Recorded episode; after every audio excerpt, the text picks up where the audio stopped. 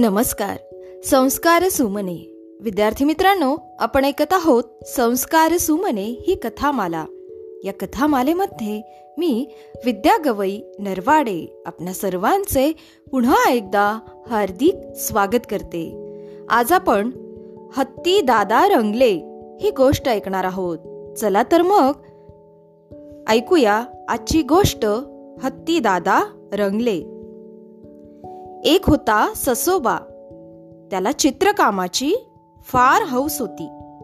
तऱ्हे तऱ्हेची चित्र काढून त्यात तो रंग भरत असे.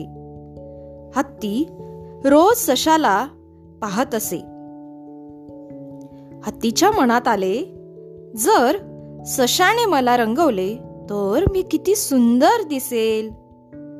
हत्ती ससोबाला म्हणाला तुम्ही तर सुंदर रंगकाम करता. मला पण रंगवून द्या की. ससा हत्तीला रंगविण्याचा विचार करू लागला. आणि ससोबाने हत्ती दादाला रंगवायला सुरुवात केली.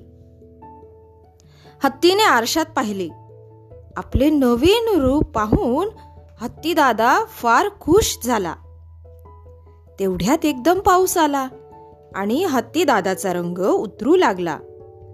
आणि आता मात्र हत्तीदादा आरशात पाहून निराश झाला दुःखी झाला.